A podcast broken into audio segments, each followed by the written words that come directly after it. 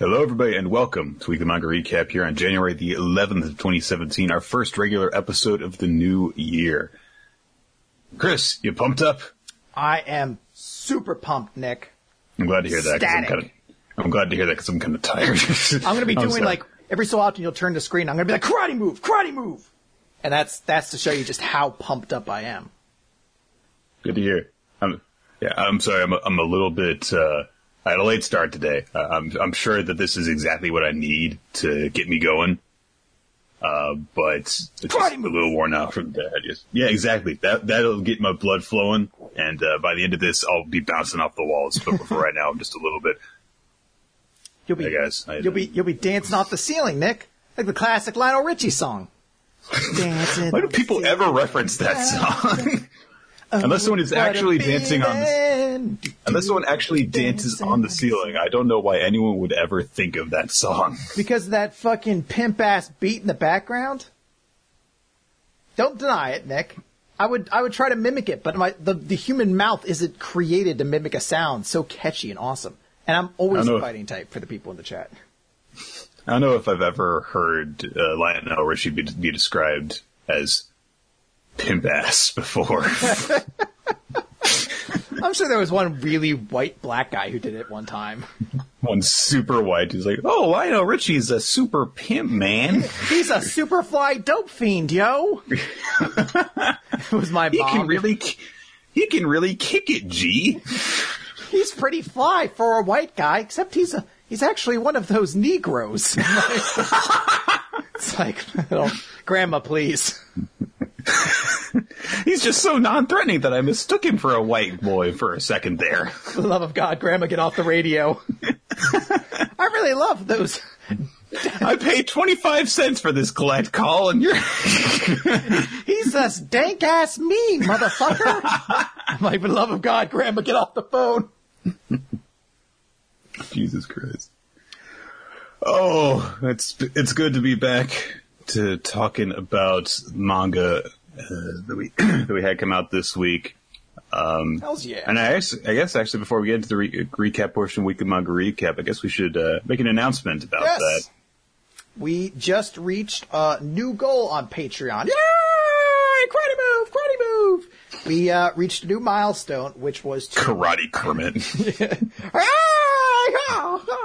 uh, to add new series into the recap. Uh, we just reached that goal, so to give you guys an explanation on how that's going to work really quick, uh, basically right now we're waiting to get suggestions from you guys because we're going to pick what series we add to the recap heavily based off of what the audience kind of recommends to us. So there are a ton of options out there, and we're kind of looking for people to send us what they'd like to see.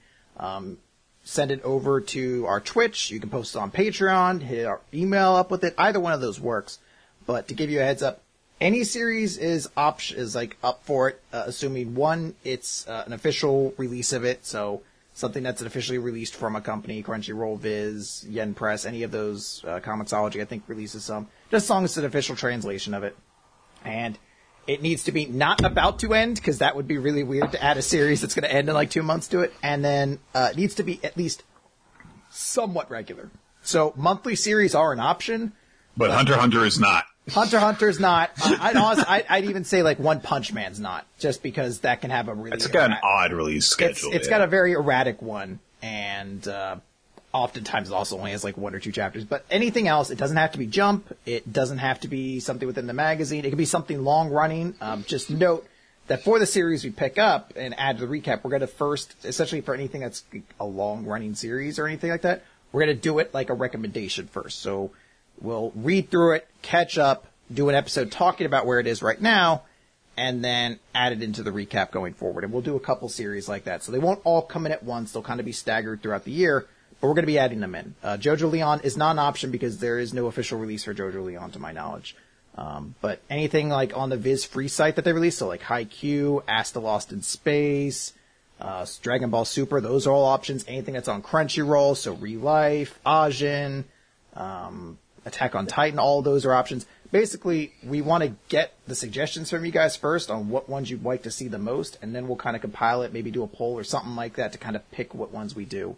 Um, the number of which being added kind of depends on the series we pick up. So like if we pick up three like monthlies, maybe we'll pick up another one, or it'll basically just depend on how what kind of series we pick up and how frequently they come out.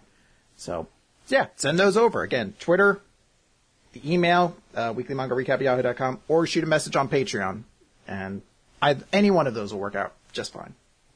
We've gotten a lot of suggestions already so far, but keep on sending them in. We, uh, uh, because if we, you know, see, for example, multiple people make the same suggestion, that's going to up its chances. Uh, I've even seen people, uh, I saw one person make an interesting suggestion, which was do monthly series and like cover a different one of them each week. So you always have one of them to talk about, which is an interesting idea. Uh, but we'll see how that goes. Yes. So any of those, shoot them over. We'd love to hear any responses, and we're going to start adding those in. So thank you, everybody, for helping us reach this new goal. And I hope everybody's looking forward to Weekly Manga Recap expanding and becoming even karate move better. See, threw you off there. Didn't know it was going to happen. No, took caught me completely off guard. Yeah. You'd be great at sneak attacks if you didn't announce them. I, I, I believe I'm perfect at sneak attacks. Catch my surprise! Attack to your throat. Yeah, sneak attack to your throat, Nick. All right.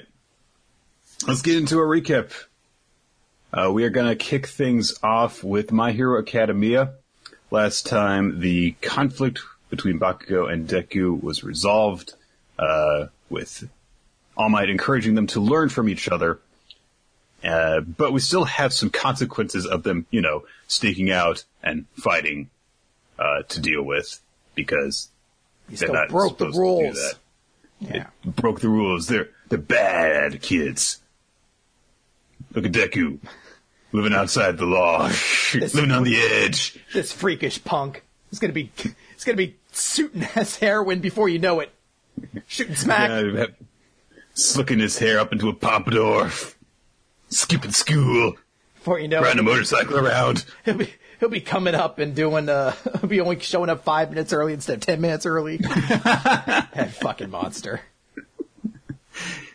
He won't have color tabs in his books anymore. He'll just highlight them without marking the page.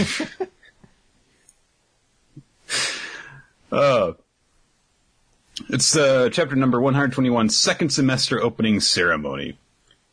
Uh, basically, a little bit of continuation of the conversation between All Might and Deku and Bakugo. Um, All Might mostly speaks with Bakugo for a bit. Um, talking about you know what it means to be a hero, and also giving him more of the full backstory about uh, All for One uh, and uh, how he was injured and why he decided to pass on his powers to Deku. But that's all done in summary. We don't see you know the same explanation that took chapters previously, all done in real time again. So wise decision there. Yeah. Bakugo from all of this uh, says, "Okay, yeah, this this is obviously really important." Hey Deku, you idiot! Why'd you tell? Why did you blab about this to me? it's kind of important you keep this a secret. Um. So, All Might draws all of this stuff to a close by saying, "It was my choice to run out of power in the way that I did. It wasn't your fault." Uh, but Bakugo just says, well, that still means, you know, that I have to surpass your example. I have to become stronger than you and become the number one hero, basically. So, uh, but he does say to Deku that it's not going to be like it was before. I'm going to make all my skills my own and keep rising even higher than you. I love Deku's response to this. Yeah. It's like, I'm gonna surpass you. And then, like, Baku just kind of gives him a look. He's like, no, I'm saying I'm gonna be better than you. That's my whole point, you idiot. And he's like, Yeah, and I, can't accept that, so I have to, because I have to be better than you. It's like, Bakugo has pure, like, just passion driven into it, and Bakugo, like, Deku's almost saying it like it's like a responsibility, like, but I must be better than you. It's just like, no, I'm saying that's, that's what I'm doing. I'm gonna get stronger than you, because I'm always gonna be better. He's like, I can't allow that. I must be better. It's like, you fucking nerd. Such dorks, both of them. um, All Might uh, is gl- actually glad to see them bickering like this because they're more like true rivals than ever before.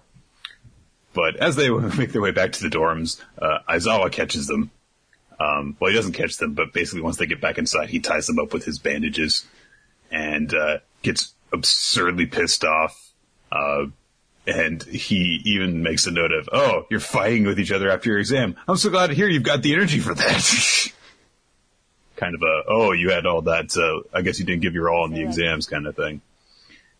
Um, All Might tries to apologize on their behalf. Um, and we get a very brief flashback to, oh yeah, All Might was that figure that confronted Aizawa to prevent him from going after Deku and Bakugo earlier uh, before.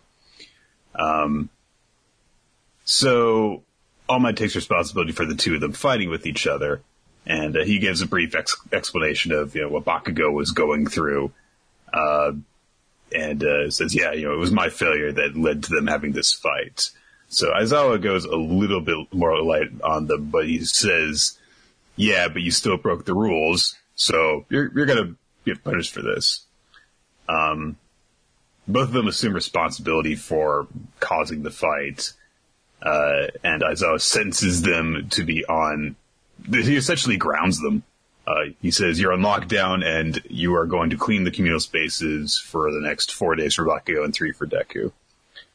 Uh, and also, he tells them to like write essays. He essentially you're done doing menial labor, and then you're going to write, "I will not fight my teammates on the board 100 times." It's like, god damn. This is fucking no chill, Aizawa. What the fuck, brah? I like how his, his when he's because he's pointing at them while he's making his declaration, and his his hand that's sticking forward is drawn in this very angular style. It's it's really weird and eye catching. It's it's only something Horikoshi Sensei can do. It's just that like very unique, sharp art style of his. But only on his hand, like his face is drawn normally. What happens that there's certain angles that Horikoshi's really good at drawing, and this is like an angle or a situation where it really like comes across prominently. So time passes. Uh, we see Deku Bakugo, you know, vacuuming the floors and stuff while everyone reacts to the news that they got. Uh, Ida observes that they're going to miss the opening ceremony for the semester. Oh no! Yeah.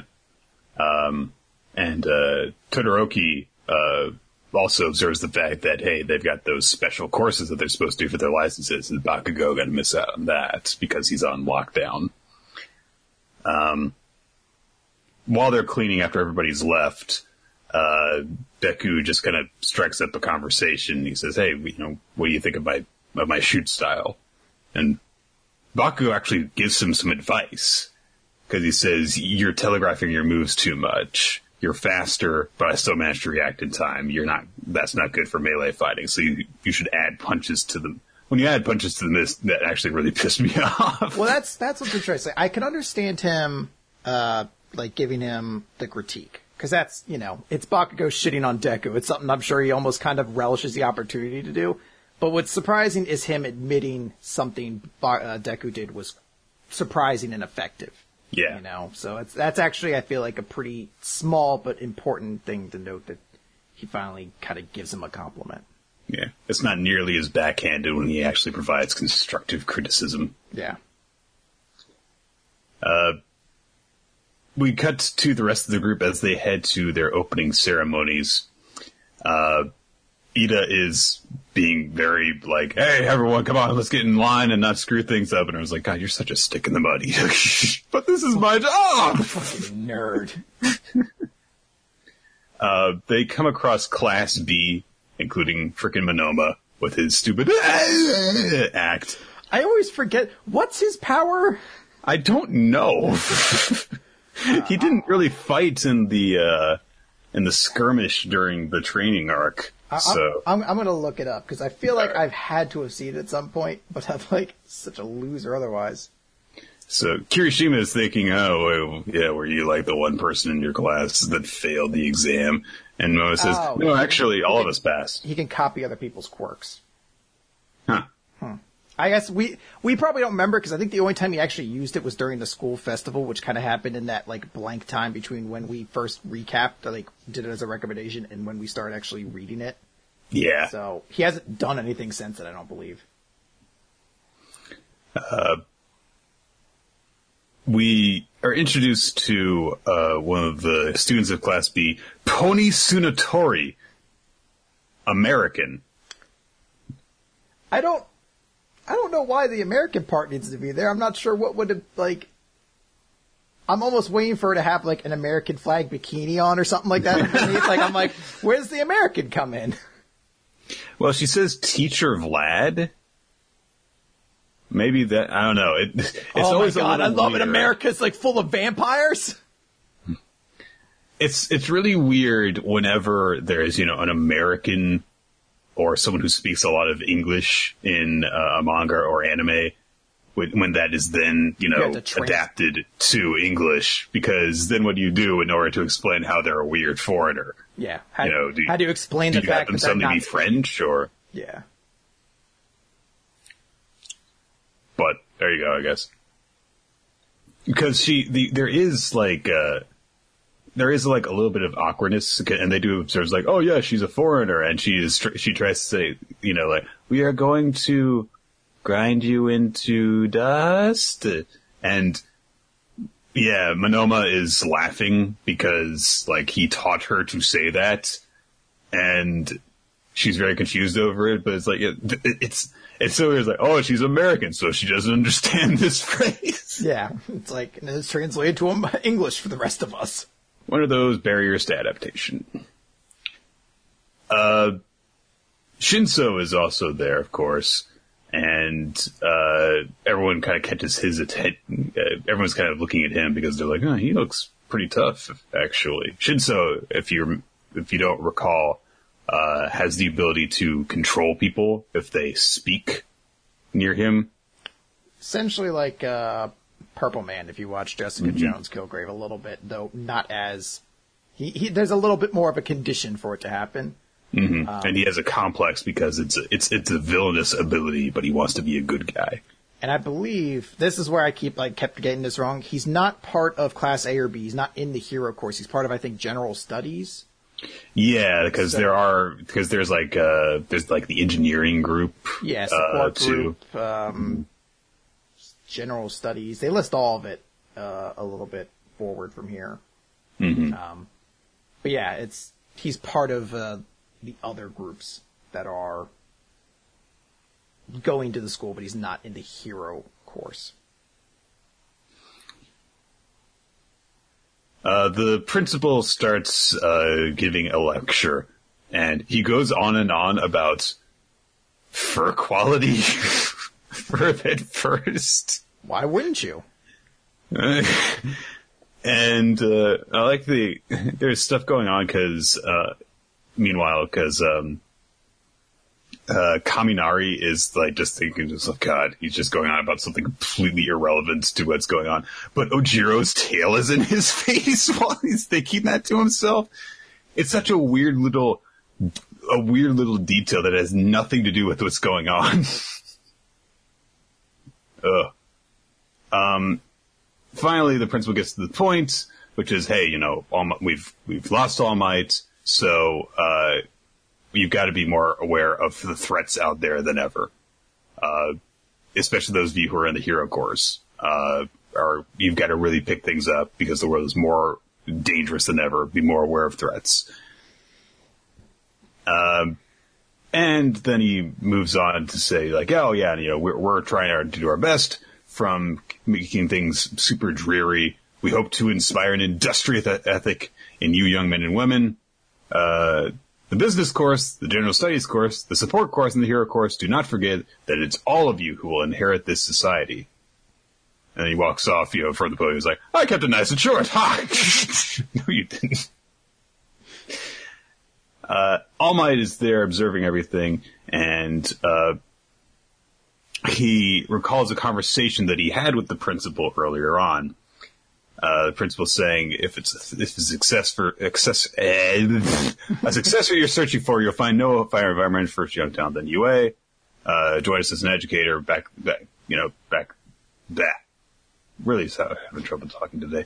Um, and uh, there was a uh, I guess a suggestion that he made, uh, 'cause- and all my s- recall is when I was looking for my successor, I got that a request from UA that there was already someone here who would make the perfect successor. And he looks into the crowd, and I believe that uh, this is Shota Shinso that he's looking at. I'm fairly Um, certain that's who it is. Eh, it's really tough to say. It's hard to tell from the side because, you know, that's an angle we don't really see characters at too often, and Shinso's hair isn't the most distinct in the world. Yeah, it's A lot of I- people have that poofed out hairstyle. I'm not sure if he he is or not. Um, I would assume that it's not, but it could very well possibly. Uh, I feel like the eyebrows maybe are a little bit different, but I, I just didn't consider him when it when it happened. Um, I thought it was maybe them introducing us to a new character, but regardless of who it is, I mean, it's kind of an interesting premise that All for One, or at least the principal, kind of already saw a successor for All for One, One for All rather, uh, within the school itself. So, kind of curious to find out what that's about, since obviously it went to Deku instead. Yeah, it would be that kind of uh, that Neville Longbottom situation. There could have been a different chosen one. Yeah, but this is a Neville who apparently didn't work out though in some way because obviously he was chosen not to do. It wasn't like Harry Potter showed up and he's like, "This is a far better successor." oh, this powerless guy is going to work out instead. Got it. This dude with no abilities at all is much better than this Neville Fat Bottom or something. Long Bottom, Long Bottom, Neville Fat shit over there. No, stop getting. I'm to grow up to. I'm to grow to be really hot just to spite you. Sure you are, Neville Fat Fat. It's not. You're not even getting the bottom part anymore. Neville chubby, chubby, fat, stain, Big blob. big tubby butt fat ugly face. like that's so many more words than my name is. Mega husk chunk. Stop it. I'm going to I'm paying to go to this school. this isn't fair. Pain and humiliation. Uh, yeah, I, I think it's going to be kind of interesting to see what happens from this. It's uh, it, an addition to the overall narrative of the All Might story that I wasn't kind of expecting the idea that there was someone else in line before Deku that was passed over. Uh, if it is Shinso, I mean, that'd be incredible. I think he was a really interesting character and definitely one I'd like to see more of. So even the fact he just got the little pass by with people being like, wow, he feels like he's gotten stronger was pretty cool for me because I, I like that character. But uh, I think regardless of who it is, it's at least an intriguing proposition. Um, I'll have to see how that actually works out because I was also really excited for Yaroshi, Yaroshi, whatever his name was, and that did not turn out to be particularly uh, exciting. But uh, we shall see.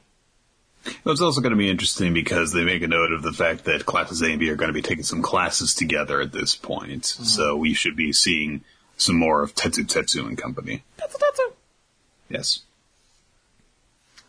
All right, let's move on then to Fairy Tail. Two chapters for this week, a double Yes. dosage since uh, we were without Fairy Tail one week.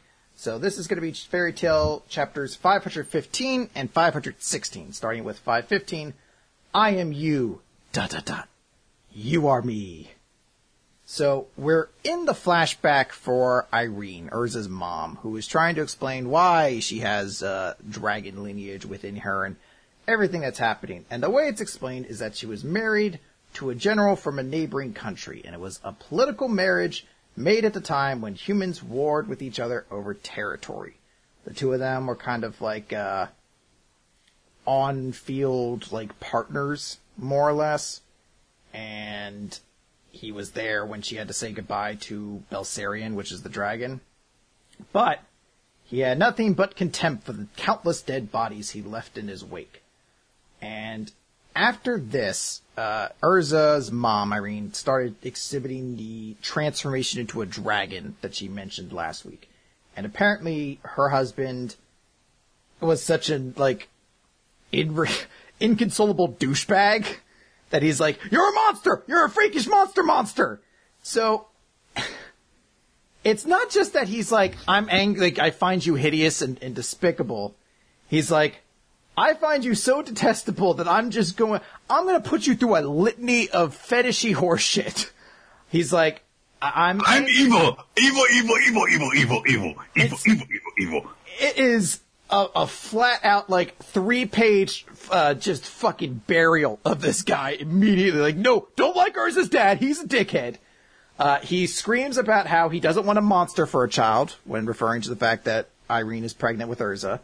He imprisons Irene uh, has her tortured which is of course like a vaguely sexual kind of torture. The, yeah, I mean, Um, like, because she's wearing this thing that barely covers her body Mm-hmm. uh, for the actual torture, and they make note of the fact that at one point she is essentially crucified while Well, it's- naked. she- she's displayed. Yeah, she's displayed Yeah. nude. She's beaten. She's tortured, um, and then thrown back in her cell to, I guess, you know, be miserable and in pain. Uh, and the entire time, she's noting like, "I'll protect my child. I'll protect my child." And the husband comes to it and he's like, Your date of execution's been determined. She's like, Please spare the life of this child. He's like, Hey, I was kind of curious. It's been three years. Are you going to have this kid? and apparently, Erza has, or Irene has been using magic to delay her own birth. And it's a very, very effective delay because not only has it been three years that she hasn't had this fucking kid yet, she's not even showing because that wouldn't be No. sexy, I guess. It's, Exactly. it's three That years. would be that would that would go into too many sub fetishes if it were torture, dragon, pregnant. Yeah, three years, not even a bump. Uh, so he, of course, is so evil. He's like, I'm gonna split you in two, and she goes super dragon evil. Um, I don't know if it's explicitly noted that she kills him, but she crushes him underneath his claw, and I, I don't know if it's meant that he'll be around anymore. God fucking knows he probably will. Fairy Tail. Erza will have to have her come up against him maybe, but she turns into a dragon, goes out, goes crazy, starts flying about after Pretty cool looking dragon. Uh, it's not bad. Uh, I feel like Hiro's are usually pretty good at drawing dragons and things like that. Um, as she's flying about, she's screaming like, "I'm a drag! I- I'm a human! Somebody help me! I'm a human! I'm not a dragon! I want to be a human again! Put me in my human body!"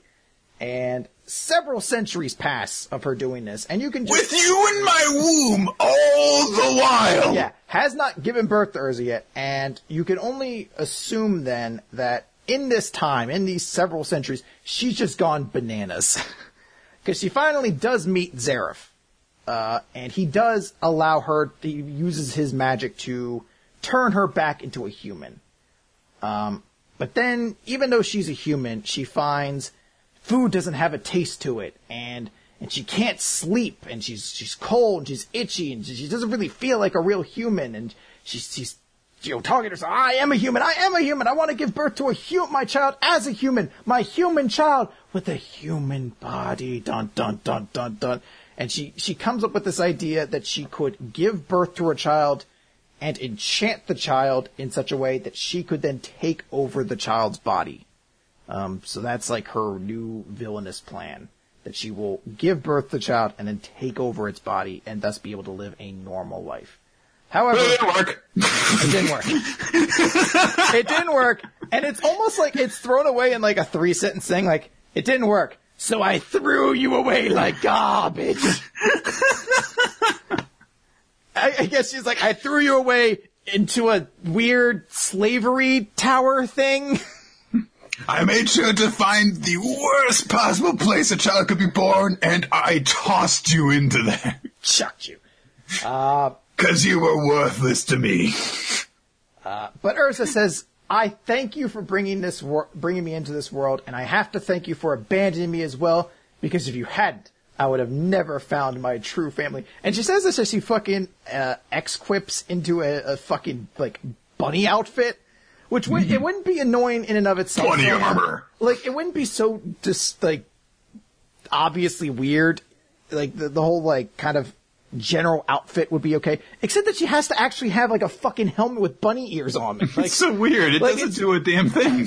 you're just like, if you just got rid of it, I'd consider it like everything else, but the fucking bunny ears are really weird. Unnecessary. Um, I'm not going to talk too much on this chapter to try to get everything together, but I will just note that the, the backstory explanation there felt really gratuitously like evil to Erza's mom. I don't know. Uh, chapter 516 then follows this up, the essence of enchant. And what happens here is Erza is now committed to fighting against Irene, and they have a battle. Um, and not only does Erza fight, uh, Wendy is getting involved as well because she, to quote, says, "You said you do not love your own daughter, and that is something I cannot forgive." So the two of them are working in tandem, and And I'm here too. oh fuck, I didn't even notice this. When Erza does the attack, she has a little fucking cotton bunny tail too. Good lord, Uh, why? like like every single lunge that Erza does seems to be for the purpose of uh, bending over and spreading her legs so that you can see uh, her uh, bunny leotard camel toe. It's I'm almost used to that, but I'm just like, why would the armor you bring up for such an important fight have a bunny tail on it? It would be like, you know, like how Bunny, uh, Ribbon has that bunny costume, like skin. It'd be like if that became her default one or something like that. You're like, I get it, to a point, but this is pretty ridiculous for something that's meant to be taken seriously. um, however, because Wendy has, has interfered, Irene starts to talk to her and she's like, Oh, my little dragon sire, you do remember the dragon seed I spoke of? The one that will turn you all into dragons? There's an identical one inside of you. And Wendy's like, yeah, I know. but my mom used magic to make sure none of us would actually turn into dragons. You're like, alright. I feel like this could have been brought up a little bit more earlier. Rather than like abruptly being like, yeah, but it doesn't affect us. that's it is really i mean yeah between the two chapters i got it into my head after hundreds of years of suffering wanting a human body again i realized i could enchant myself into you but it didn't work and then of course you have have there is this thing inside of all dragon slayers that will slowly turn them into monstrous dragons yeah but that won't work Yeah, doesn't work on us. My mom protected us from it. Just- But she didn't tell you about it, apparently? It's not even like like imagine even if so much as like this declaration took place in just like a full page spread, like just an image of uh uh of Ariana Grande, or Yosa or whatever the fuck her name was, uh, just of her like cl- like a like an image of her like clustered protectively around like the five dragon slayers. Just in a full page spread with Wendy saying, "Thanks to my mother's magic, she suppressed the dragon seed so that we won't dragonify." Like even that would be so much better than what we get, which is there's so much going on that it has to happen in a rush of panels. It's probably something There's no way to this this this thing that like oh that danger that's going to affect Natsu and the other dragon slayers. It's actually you know you know doesn't exist. Everything's going to be fine. I feel like it probably is something that was explained at one point throughout the various points of this series, but because Fairy Tail likes to introduce a lot of the like details of a plot point at once, it's something that going back, yes, retroactively, if I remembered everything that happened in Fairy Tail, I could probably be like, oh yeah, there was that one line that said something like that. But very little things are, are really hinted at going forward, so it's kind of like a confusing element of trying to remember all that stuff and then grasping the fact that all these details are kind of coming out at once in a rather clunky manner. Um, because we then cut away to Natsu, who is still in his fucking heart dream sequence, Right. and I don't even know who. Oh, it's Igneel who's talking to him, who says, "You have a dragon seed inside of you too, but I stopped its growth, and it should have remained dormant forever." Um, Natsu presumes that it's because he left his body that the seed is now not dormant anymore. But Igneel's like, "No, it's because there's a demon seed within you, the end of root, and the two seeds are attempting to merge at one, and you are going to die." Suck it. It's like. Sorry, bro. I'm like, fair enough. Uh, so we cut back to Irene, and she's like, ah, see, so the dragon slayers, or the dragons entered your bodies to keep the dragon seeds from growing. But this is very good for me because I needed a magic. Uh, basically, I couldn't inhabit my own daughter. It didn't work that way. But For some reason. Oh, oh, sorry. Hold on. There's actually a little bit between that where she gets really angry and she's like, "I just want my body back," and they have a little fucking fight. they boost stats, but still sounds fucking stupid. I have to go back and see if the official translation. It's not fair. But it's. I want to be a human. I want to go back and read when I think Erza first introduced one of her new armors, and someone described her like, with that armor, she takes half damage from fire attacks. It's like, what a fucking video gamey way to describe things. And that's what Wendy's powers always are. She's like, I boost your physical attributes by double. And I'm like, thanks, fucking game facts. uh, but Irene's countering with her own enchantment spells, and she's like, ah, it wasn't, weren't compatible. That's why it didn't work out. But what is compatible is a dragon slayer and an enchanter. I can, you are compatible and I can take over your body. And she, she actually does it. She starts, you know, spreading her influence into Wendy instead.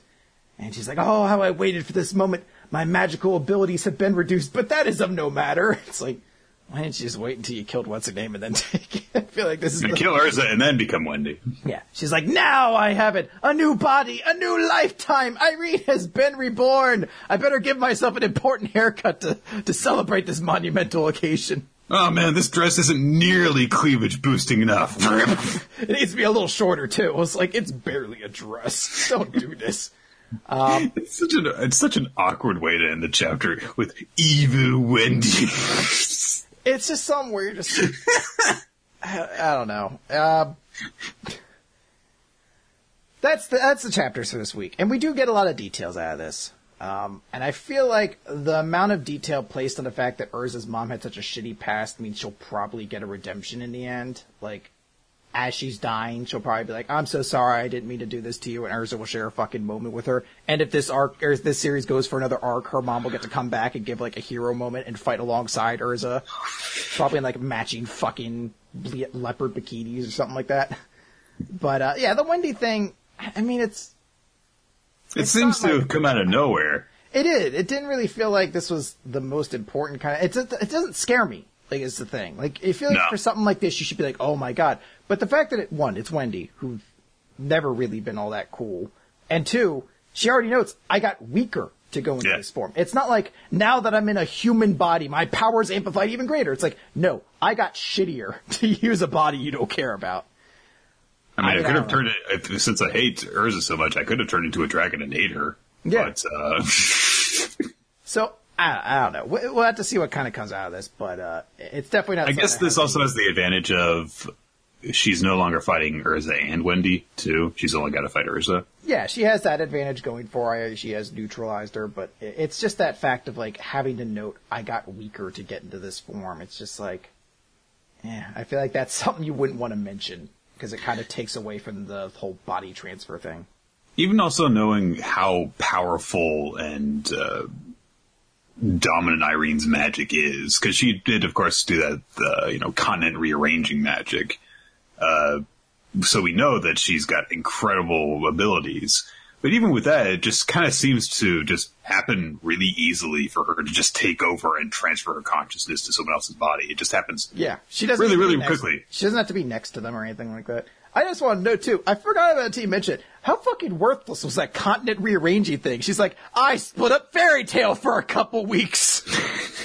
Didn't do anything else. Well, it gave us time to regather the spring and 12. all the fucking good that did. uh, yeah, that's Fairy Tail. We we missed two chapters, but I don't know if we missed all that much. Not really. Okay. So then we are gonna be moving on to uh, Food Wars Shokugeki no Soma. Uh, hopefully winding down the uh, Saiba flashback.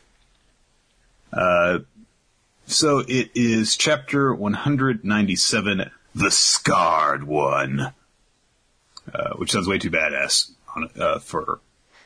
And then he cooked food, honestly. Yeah, we open with basically just everyone for the Polaris dorm kind of just walking down the street through campus. Uh, everyone, you know, making note of how badass they are. Uh, even, uh, Shiomi, um, get, is getting attention even though she's, you know, this little first year at this point. Um, and, uh, you know, of course, at the very, of course, Saiba is the one who's getting the most attention out of all of them.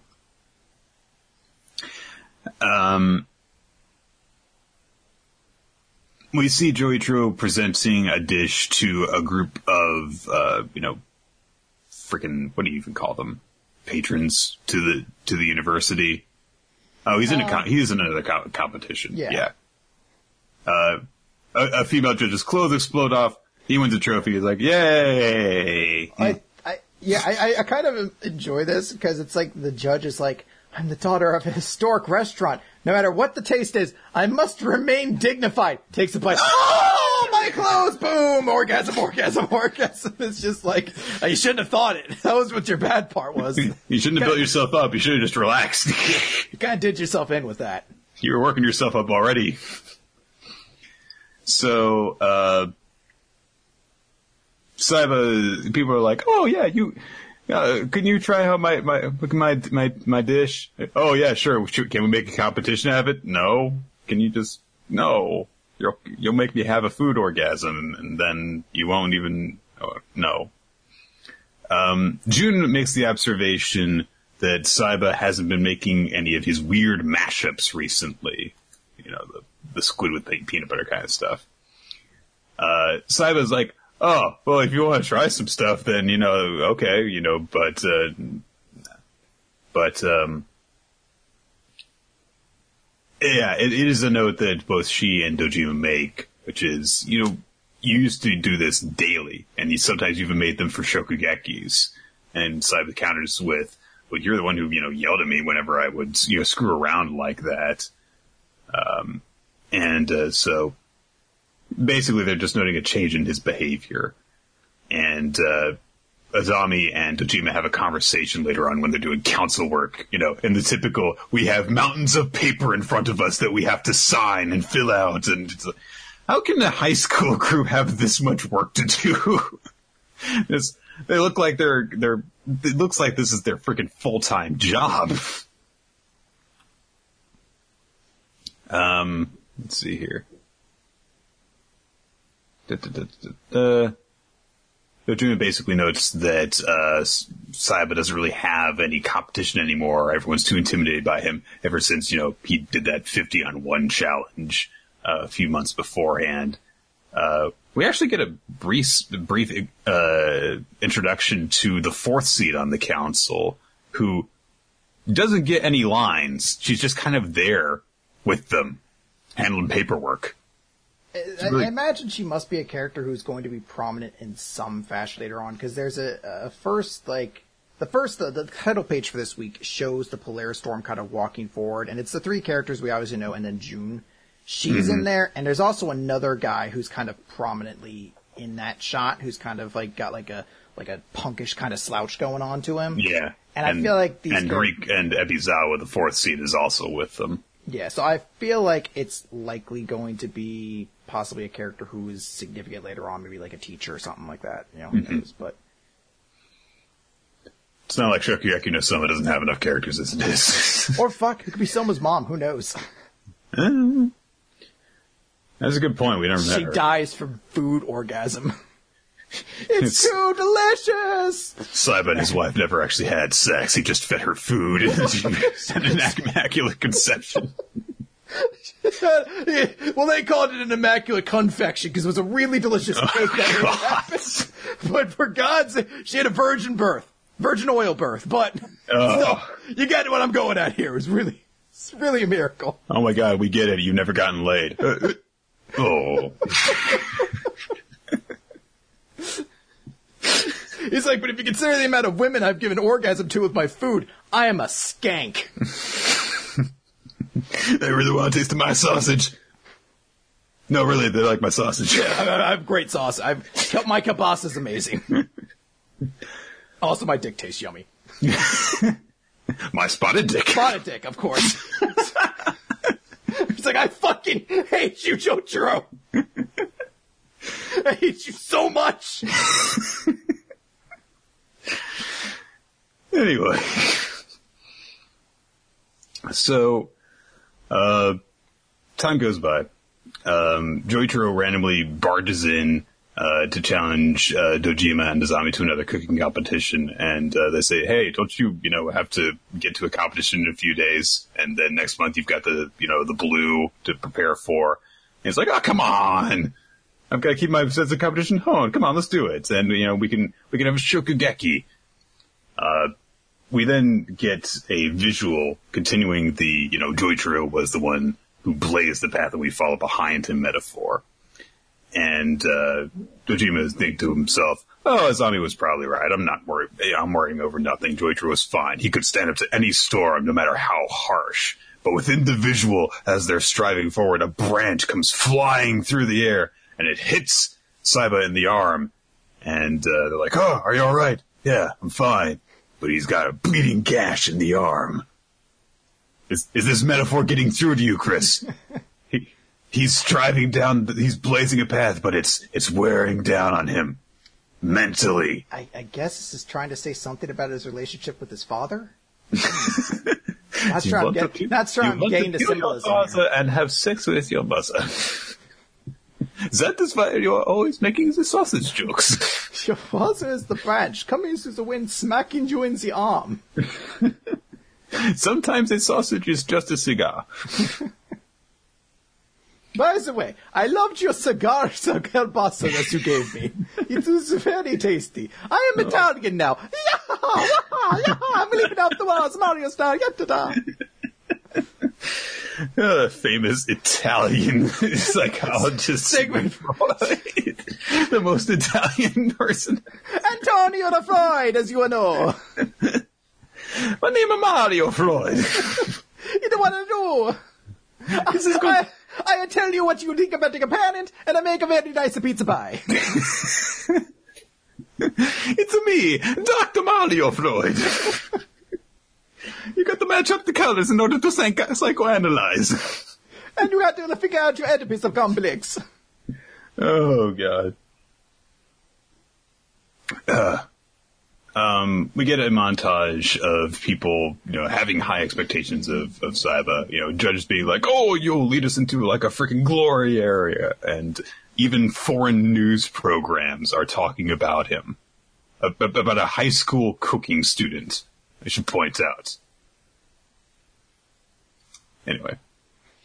Uh, all the while, Saiba is getting more and more torn up by his journey into the howling winds, and uh, he's thinking to himself, if I'm going to clinch the gold medal of the blue, I have to reach yet another new world of taste. And then what kind of dish will I make after that? What will be my next goal? The next? The next? Which goal is next? I have to keep moving forward, keep finding new gourmet, new flavors. And as he's thinking this, he starts to eventually just start limping along with one of his legs isn't working anymore, so he keeps on trying to push towards his next goal. Um, it eventually gets to the point where like it's like the day before the competition, and uh, we see through Saiba's eyes uh, as people you know are giving him some last minute encouragement. You know, Fumio saying, "Hey, you know, you, you should get some rest tonight, and maybe maybe think about having a sabbatical afterwards." And that's me saying, I, "I'm so privileged to get to watch you from this close vantage point, and I have so many hopes for tomorrow."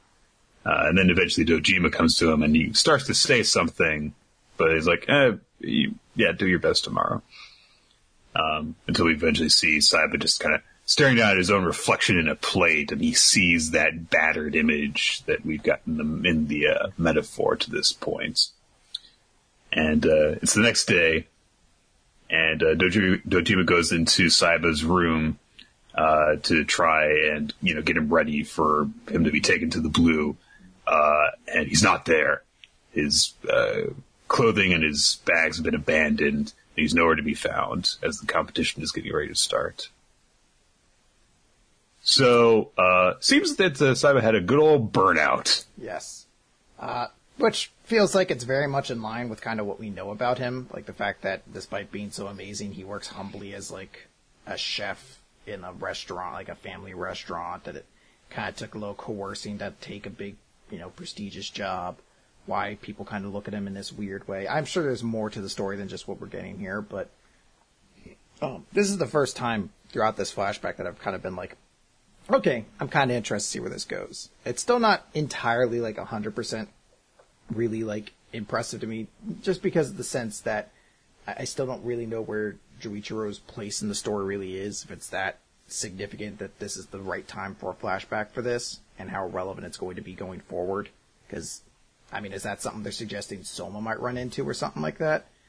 But um, I, it is still at least interesting to be like, all right, so we got an idea on what Soma's dad did, what happened to him, why he's in the place he is, and possibly why certain characters, you know, particularly Azami, feel about him the way they do. It's possible that uh, he fears that um, the approach that Azami takes to, you know, dedicate your whole life to cooking and stuff could cause that sense in uh, some people. Um, instead of like cultivating a love for cooking, it just becomes something that they feel that they have to do until they can't go on any further.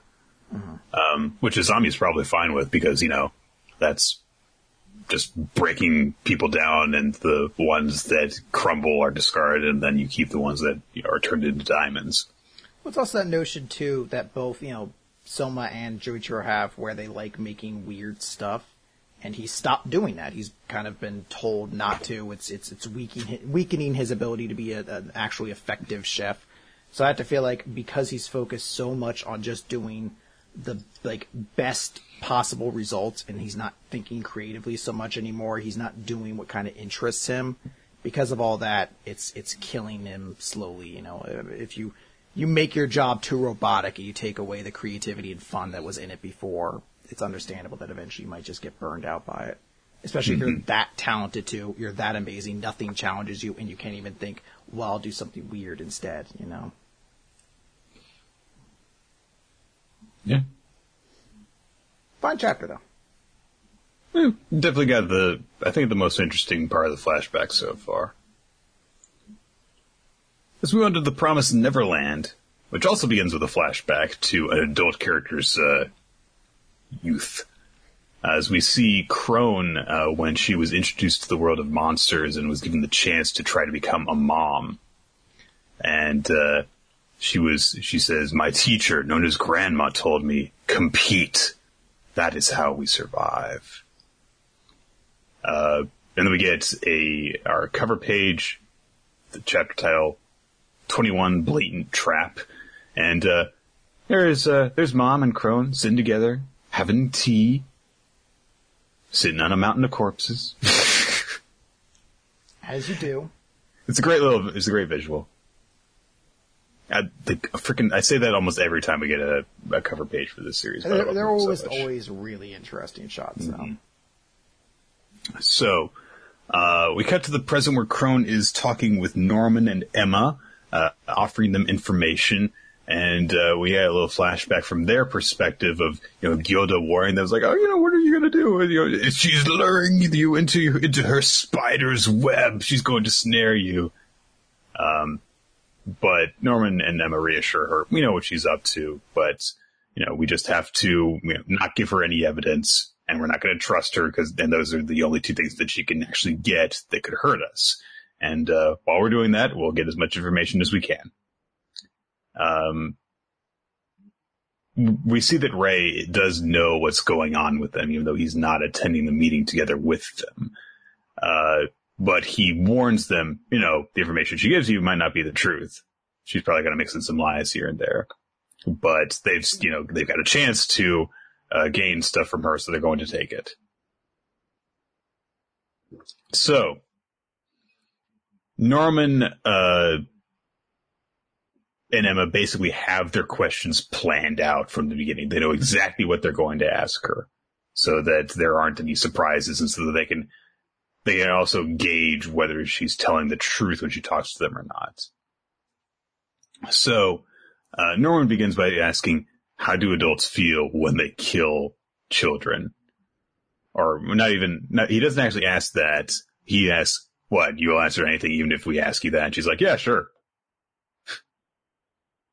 and then they don't ask that, which is kind of weird.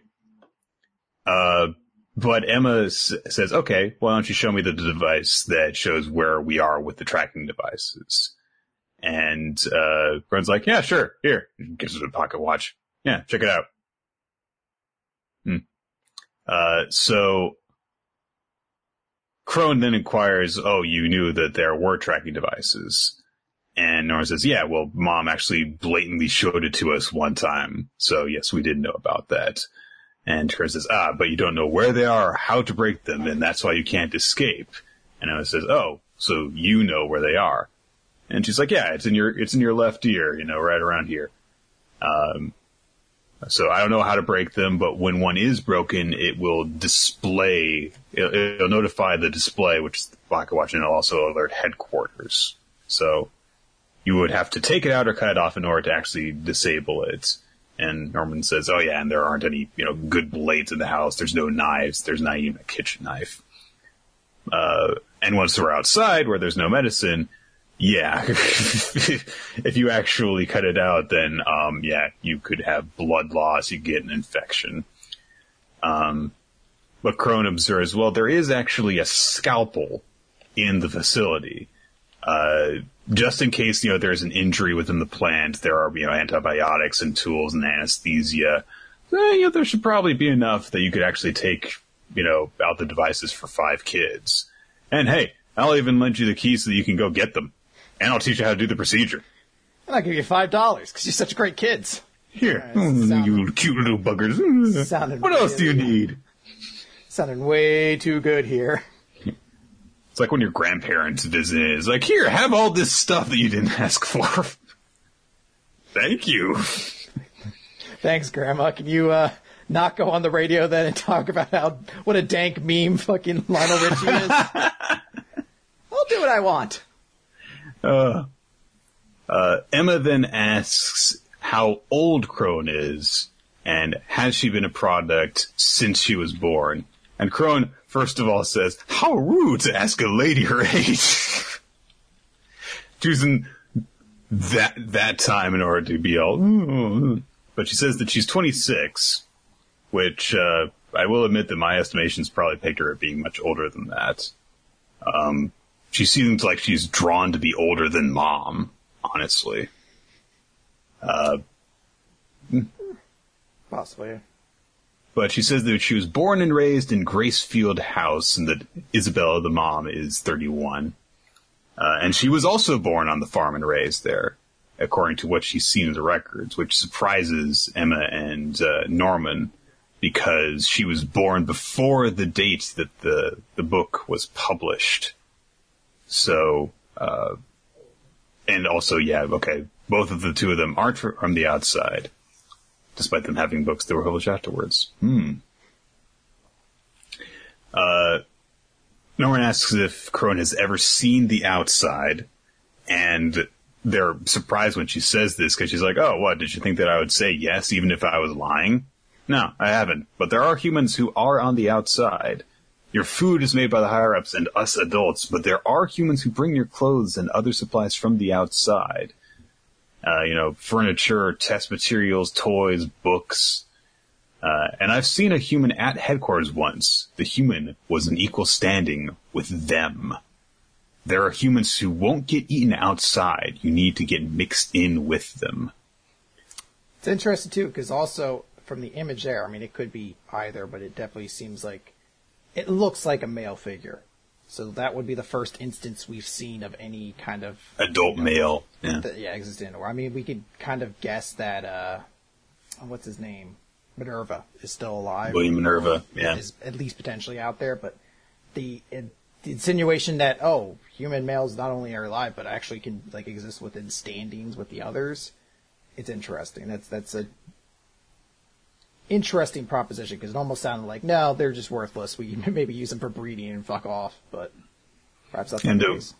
if uh, books are being brought into the testing facilities and there are messages like this from William Minerva, it's a possibility that he is actually working uh, as like a publisher that uh, provides these supplies for these farms, and he's just trying to covertly warn the children and help them in the only way that he even can at all. Uh, of course, Norman does, you know, and Emma do are, are, are of course taking all of this information with a grain of salt, just in case. You know, it's like, okay, this could just this could very well be a lie, and then she's just providing us with a false hope, or you know, trying to throw us down the wrong path. So we do have to consider that. Um, they then go on to ask, "Oh, so you don't even know how long the demons have been around, or how the world came to be this way?" And Krone is actually surprised briefly because she doesn't, because she's like, "What demons? Oh, you mean them?" Which is interesting. Um, but I mean, it makes sense. They've only caught you know a glimpse of the monsters. You know, the the name demon is just something that they call them. Yeah. And they don't even look like traditional demons in uh, very much the sense. They're these big, monstrous, lots of eyed creatures. So. I think that it is unnecessarily vague for it to say them, but. well, that's because the actual term for them they can't fucking say, apparently. That's true, yeah. Anyway. Um, they ask, okay, where's the farm located? I don't know. Um, I don't know how the world came to be like this. I don't know how where they where the monsters came from. Uh, I don't know about the security around the farm. Uh, uh, she actually does. Actually, uh, she says, "Yeah, um, they rely on the tracking devices for security. They don't have many guards posted. I'm sure they don't even patrol." Um, but Emma and Norman are suspicious of this because they're like, "Nah, there's no way that escaping would be this easy. You know, just getting rid of the tracking devices and then sneaking out through the gate or over the wall there's no way that that's the end of it. Um, so they thank her for the information, and uh, like, "Oh, okay." But uh, she's thinking to herself as they start to make their way off. They're smart kids. They don't reveal anything by leaping information that they know that they don't know is true. They understand. As long as they don't give me evidence, I will have no choice but to let them run away. But and suddenly she just breaks out into hysterical laughter, like clutching her freaking gut while throwing her head back laughter. Um, and she just yells out, ah, you already knew the tracking device's location, how to get around it. Impressive. And they're like, what? What are you talking about? Uh, and she says, see, it's not just words that provide information. You both took care which words to use to be sure that I wouldn't figure out what you really wanted to know. You took great care in your questions and how to ask them, which I commend you for. But you let your guard down, knowing you had an advantage. Humans are made to give a lot of information even if they are just standing there.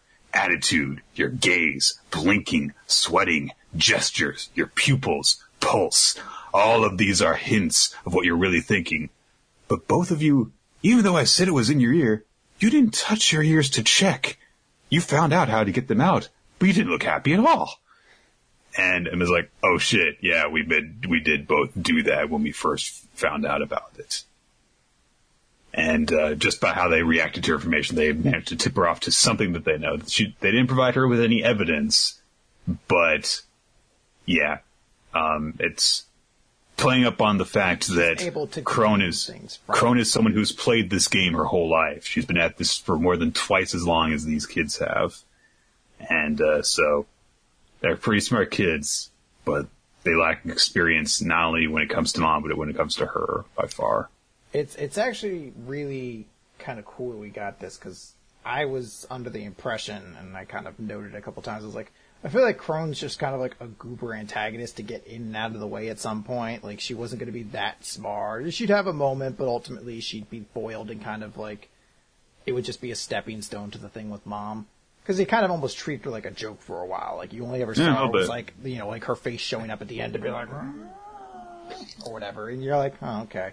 But this goes to show like she's got a real you know talent for this. She was able to kind of put them in a shitty situation, even though they thought they came out of it completely ahead. So it goes to show that she's not as easily uh, conquered as people kind of leading themselves to believe, myself included.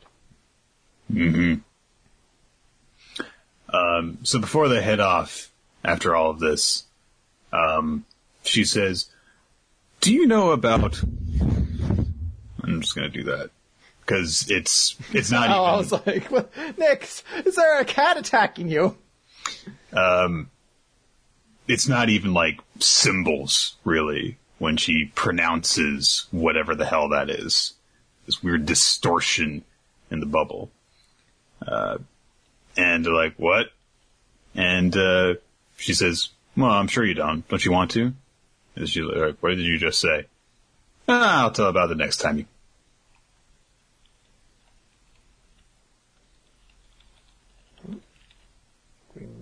have had a small hiccup there with Nick. The put off by the way the, the the end of the conversation went down.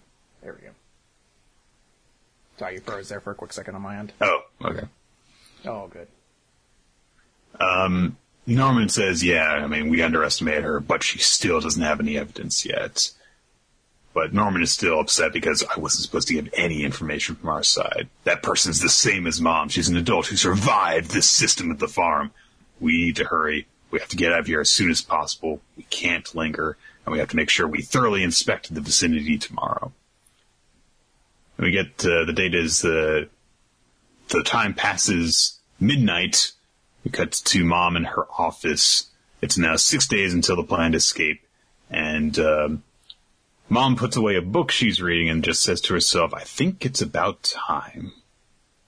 So it looks like she's on the move in some way. Yeah, I'm I'm curious to see what her on the move actually is because there's a multitude of things she could be doing. You know, There's a lot of things she could be doing. it seems like she has an awareness of at least a lot of things kind of going on here. We already know a few things that she has in the works, like the idea of shipping Ray out earlier and things like that. So, who knows exactly what ultimately this is, but it's interesting at the very least to be like, oh shit, mom's stepping in and getting involved in more way because she's been kind of a passive character for a while now. She had the bit there with like the rope and, and, and revealing that you know she she's been working with Ray, but ultimately speaking, she hasn't done much to directly confront the group themselves since the whole thing with Krone coming in. It feels like a lot of the reason why they've been able to make progress at all is because she hasn't deliberately stepped in to interfere with what they've been up to up to this point. Exactly. Yeah. Cool chapter. Yeah. It's good stuff from Krone and, uh, yeah. It, it's what we both love about The Promised Neverland. That's perpetually raising the stakes kind of feeling without actually, without actually raising the stakes too much, but it always feels like it is. All right, let's move on to Black Clover. I feel like that enthusiasm isn't here. Nick, remember, karate poop, karate move. Page 92 won't let you die. Well, Ladros has been defeated. Yeah, uh, you know, for the big deal they made about like the eight real Diamond Generals, I feel like this hasn't been particularly notable. But hey, there's I guess six more who are going to be relevant. I don't know. I don't know. So Fanzell and uh, Mars land near Asta, and Asta's like, hey, "What's that? What's that guy doing here? He's an enemy." And Mars says, "Asta, I am not your enemy. You can trust me." And Asta's like, "Who would believe a guy with an evil-looking mug like that?" Okay, Mister Judgy. Jeez. That came out of nowhere. Yeah. Your face ain't all that good to look at either, Asta. Mr. Stupid headband. So, Mars replies with, honestly, rather justifiably, my name is Mars, short stuff. It's like, well, if someone just said you have an evil looking mug, like, yeah, insult his appearance. Do it. Yes. And, and is like, you're rude for no reason. You said he looked evil. Fuck you. Stupid said- little called him, a, douchebag. called him a pasty faced guy too. So Yeah. it's not like it's the first insult being thrown here. Pasty faced and evil looking. You're lucky you only got away with short stuff. All right. So Fauna is still Fauna's still up.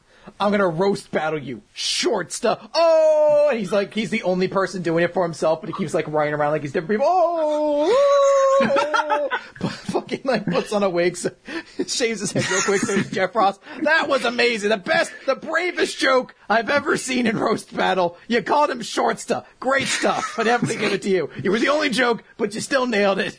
You win. Puts on black puts on blackface real quick so he can be given a, yo that was amazing that was hilarious. Like, stop it mars. You don't need to do this. Roast battle? you ever heard of this? Roast battle. No. it's like uh like uh like how rap battles used to be but with comedians. They just roast each other. It's really good shit. Check it out. All right. Uh, Fanzell and Asta and Mars turn their attention to Fauna. And Mars is like, wait a minute, those flames, they're like mine. Fauna? Flashback. It's a very flashbacky week this week. Um, of course he recalls, oh, being put through horrible training when they were, you know, in, in the Diamond Kingdom. uh, Fauna giving him encouragement, uh, and then her sacrificing her life to save him so that he could go and see the outside world instead in the in the final drill. Um, being brainwashed, surgically modified, gave me a grimoire that your trans- power transplanted into it. Yes, yes, okay. All right, this is all covering information that we actually got in the series, so uh, it's like, okay, this is fine. All right, cool. Just don't, just don't give me like, let me give you my whole backstory that was contained in this light novel. Ever, don't do that anymore. Um, and even so, okay, so he says, I reclaimed my memories while I was fighting with Asta. Okay, good to know. Uh, since then, in order to make amends to Fauna while out on cruel missions, I've been stealthily saving lives. All right. Fair enough. Okay. All right. And Mors currently controls the Dime Kingdom from the shadows. It isn't the country Fauna loved. No, this is more important now. I don't know why, but Fauna's alive. And he's like, Fauna! Just starts running towards her. And Asta grabs onto him and he's like, you're gonna die. Like, okay. Is that the kind of character you are? And it's Oh, like, look at me. Why at is me. Asta the the one wall. saying this? Why is Asta the one being like, "Whoa, you're being way too brazen and headstrong"? like, is the pot calling the fucking kettle black? And ugly. Yeah, Don't forget and, that. Yeah, pasty faced and evil. And evil, yeah. Uh, Fauna gets distressed as Mars does this. It seems that she looks confused mostly, uh, and then says, wait a minute, I don't know you, and just launches a fireball at them. Uh, and Vance is like, wait, you mean it's that Fauna? The one that I trained? Oh, she, I'd heard she died in one of his human experiments after I defected. But she does kind of look like her. If you remember from the, from the light novel that this all took place with it, it's like, God damn it, go away. So he's like, wait, that eye on her forehead is emitting a strange power. Is that group, the Eye of the Midnight Sun, controlling Fauna with that eye? That's a bit of a logical leap to make, I think. okay. Whatever. Um, It's it seems like a kind of like big thing to reveal too. yeah. like I've been under the assumption that everyone within the Midnight Sun, particularly since that's the kind of impression we got from um, Vetto. Vetto, was that they were all doing this willingly out of like a legit, genuine affection for Leashed. Uh, misguided as it might be, that Right. they all had their own reasons for doing it, but this seems to suggest some of them might be being controlled. Yeah. Having of- those, having those thoughts implanted into their mind. I mean, it might not be true, and it may only be for Fauna, but it, I do feel like it slightly hurts that group's like intrigue if it's like, oh no, they're not actually all devoted to this person. They're some of them are just like good people being manipulated. They're evil because they brainwashed this girl. Plus, Yeah. this was kind of like an almost like a like very uh, not throwaway, but a very insignificant moment to kind of reveal that on. Mm. Again, not hundred percent, that's going on. yeah, not hundred percent confirmed that that's actually what this is, but Uh, Fauna starts to freak out. She says, "Oh, my head hurts. Uh, I hate you all. Everyone should disappear." Uh, everyone starts freaking out because you know she's emitting so much uh, power that she's going to just raise the entire area that they're in right now. Uh, Mars is not even bothering to avoid being attacked, despite all the fireballs being launched outwards. And Vent is like, "Come on, you have to block it." And uh, Mars says, "No, I have no right to block it. I killed Fauna. I don't deserve." And Asta just leans over and is like, "I'm going to interrupt this with a comedic facial expression." Like it's suddenly Sukomi jackass. Like he's like, "Don't be saying that." Bah! Like, fuck you, Asta. You don't know shit. And he's like, he starts giving him the wrong advice. Like to begin with, he's like, "Do you even know that's really your friend? She's in a terror group called the Eye of the Midnight Sun. So couldn't you just be a lookalike? Come on." And Mars says, "I could never mistake somebody else for Fauna. She is my precious childhood friend." And I was like, "Hang on, let me sift through my five friendship speeches to find the right one." Okay. This isn't time for you to be dying then. You should save that girl for real. And Mars is like, You're right. I'm sorry. And Vandal says, Ah, even you have Asta yelling at you the way he yelled at me. Is he a character in the series? Then he has Asta yelling at him. Like okay, I've reached a point now where if Asta were to stop doing this, I mean, I would be happy, but I have to admit at this point that it is just full on part of his character that he does this, that he just gets in people's faces and tells them the hard truths, man. The things that you're denying yourself because you don't want to handle them. You got all that stupid self doubt, dude. No. He's like a way too aggressive Tony Robinson. you need to take control of your life, man. I don't want to get right into it. You need to take control of your life, man. Get out of your bubble. Start going. You see, people. you need to start respecting yourself. Just, if he stopped doing that, it would no longer be true to the character. I'm not gonna stop being annoyed by it, but I have to just accept it's like, okay, that is just what he is. And I just kinda have to deal with that. And I think that's probably just always going to be my problem with him as a character is the thing that defines him. so it's a little unfortunate. Yeah, I mean, yeah, it's it's his trait though. It is honestly what you kind of have to get around. He's just going to be somebody who aggressively kind of tries to lift everybody up. And it, it you know, it kind of stinks that it's like I wish somebody else within this world could have that role. But for the most part, everybody kind of needs to be inspired at least once by Asta, and then after that can kind of comment on the fact that they were inspired by him. So,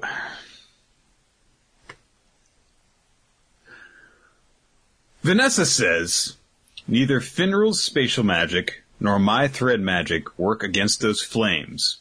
And Noel, if we agitate it with your magic, it might explode immediately. Noel goes, I knew it. Asta's magic, anti-magic sword is the only thing that can stop it.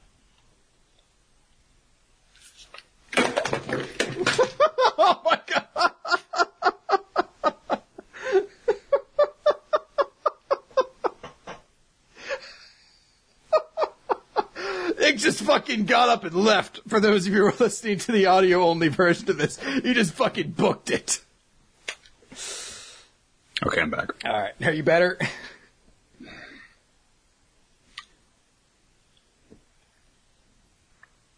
What is everyone else there for? Uh, like uh, you have to assume that ultimately Mars is there to actually be the emotional weight that kind of awakes Fauna up. Because all Asta can ultimately do, I guess, is Poke her in the forehead with the sword, I guess. yeah. And everyone else, I mean, not for nothing, but it was kind of established last time. I feel like everyone else is kind of just there to be the catalyst that gets Asta there. Like, I mean, we see the same players here. I I would not be shocked if the same situation happens where Asta, Vanessa uses her magic strings to pull Asta through a portal Finral created so he can get up there. And, you know, it's after Noel's knocked away with the water. So who knows? Uh, I mean, if it flows the same way, then it's almost kind of like, all right, this is just like, it's like throwing a Pokeball. Like, this is just the process you have to go through to beat these guys, I guess. But, uh, I don't know. We shall see. I, I, I kind of made my point on this arc before, and I feel like anytime I talk about it, I'm just going to be repeating it. I just don't feel like there's anything particularly unique to this arc thus far, and this conclusion just hasn't gotten much in way of kind of like changing my opinion on it. Um, I just kind of admit now, it's like uh, this this is an arc that just doesn't do anything for me. It's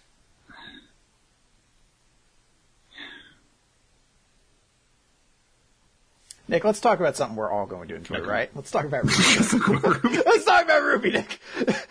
a couple of weeks after we did a bonus podcast talking about all of our many uh, thoughts on uh, issue or volume one, I believe it is. And by the way, guys, in case anyone out there is not aware, that is what our bonus pod was for the month of December, and you can still get it if you want. Uh, me, Nick and I both watched volume one, well, the first half of volume one of RWBY, and gave our thoughts on it. And uh, that kind of goes a long way to talking about RWBY. Although I need to like take a moment here and mention something.